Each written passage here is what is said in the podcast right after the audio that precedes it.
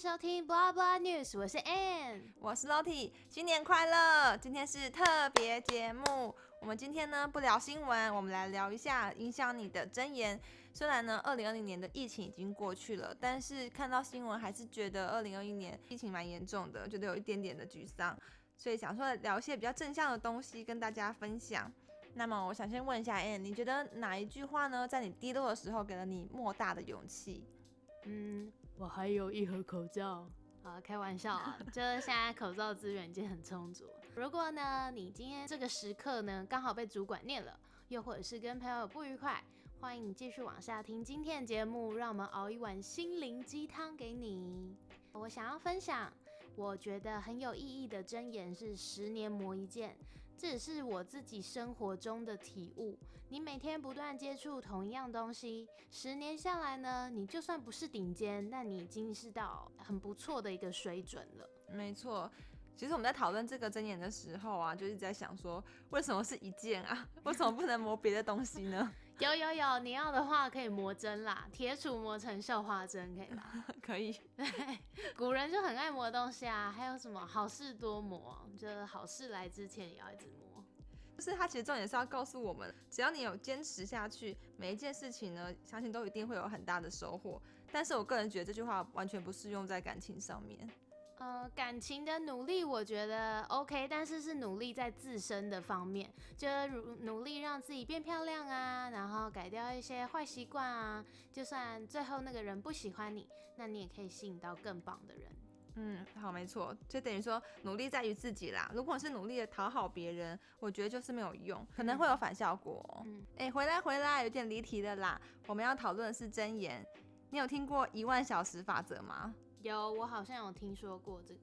有一项研究发现，就是世界上的任何一个世界级的水准，都需要至少一万小时的训练哦。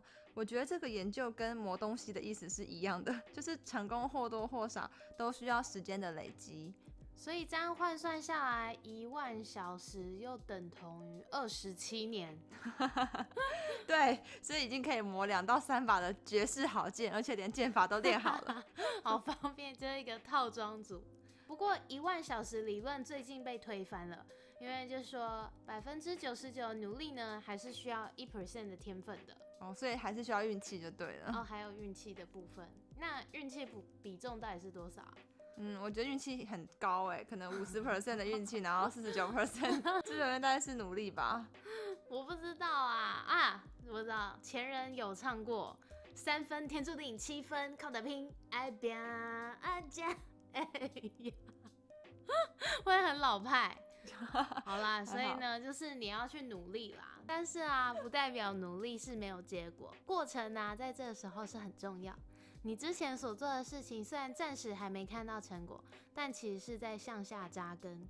目前用不到，不代表以后都用不到啊。在你人生某个时刻，说不定就会派上用场。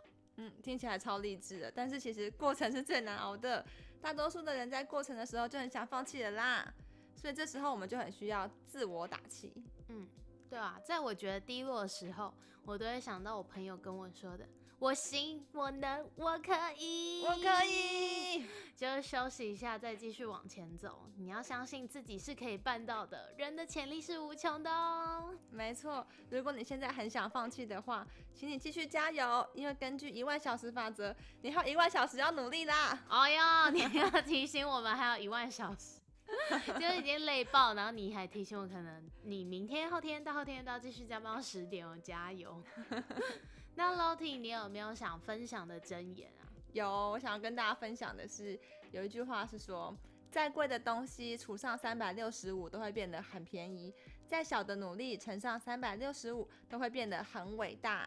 嗯，重点就是在于踏出那第一步，因为你努力是零的话呢，再多倍数都不会变得伟大啦。没错没错，但同时也告诉我们，再贵的东西分期付款也是可以买得起的。哎，你不要教坏大家，我们要聪明消费，努力工作赚钱呢，我们才能好好就运用这分期的部分。没错，但这件你年终了，所以 耶，买起来，大家买起来。Oh no，还有。为想提醒大家的是，你不能干扰我。还有一个我想提醒大家的是，要把握机会，因为机会是不等人的。不要因为觉得自己还没准备好，哦，我会害怕就不去尝试。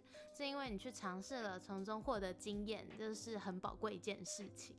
完全同意，就是你永远不会知道，你因为比别人多做了一些什么，而在无形中获得了更多的机会。所以就是不要害怕尝试。所以我跟 Loni 都不认同“机会是留给准备好的人”这句话。机会来了就是来了，尽力而为，好好表现才是最重要的。接下来我要分享一个我很喜欢的蔡康永语录，他的说法是：十五岁的时候觉得游泳很难，放弃游泳；到十八岁的时候遇到一个你喜欢的人约你游泳，你只好说我不会。十八岁觉得英文很难，放弃英文；二十八岁出现一个很棒但是要会英文的工作，你只好说我还是不会。人生人生前期越嫌麻烦，越懒得学，后来就越可能错过让你动心的人和事，错过新的风景。嗯，十八岁的时候让喜欢人教你游泳刚好啊。嗯，好像也是。但这段话重点是懒，你没有听过没有丑女人，只有懒女人。好吃懒做，懒父吃饼，全部都在讲懒惰的下场。好啦哈，要比来比啊，物要防腐，人要防懒。有没有听过这句话？有。还有法国俗语说，懒惰等于把一个人活埋，真的超可怕。英国有一个俗语是，因循懒惰就是死亡，超级严重。超严重。在当时时空背景之下，因为劳动工作居多，所以就是很强调不能懒惰这件事情。然后不管是什么事情呢，都要坚持下去，多努力跟尝试就对了。好，虽然前面真言啊都在强调努力不能偷懒这件事，但有时候呢还是会有一些低潮期。过了这关之后啦，其实是没有什么大不了的，休息一下再继续，又没人逼你一定要马上完成。通常在你低潮的时候呢，就很常听到有人跟你说：“哎，认真你就输了，嗯，睁一只眼闭一只眼吧。”或是对你说。差不多，先生，我的差不多是天生这种话，那通常我就觉得你就听听就好了，真的不要太轻易对自己妥协。嗯，对，要相信自己的潜力。分享真言就到这里结束喽，希望今天的心灵鸡汤够滋补。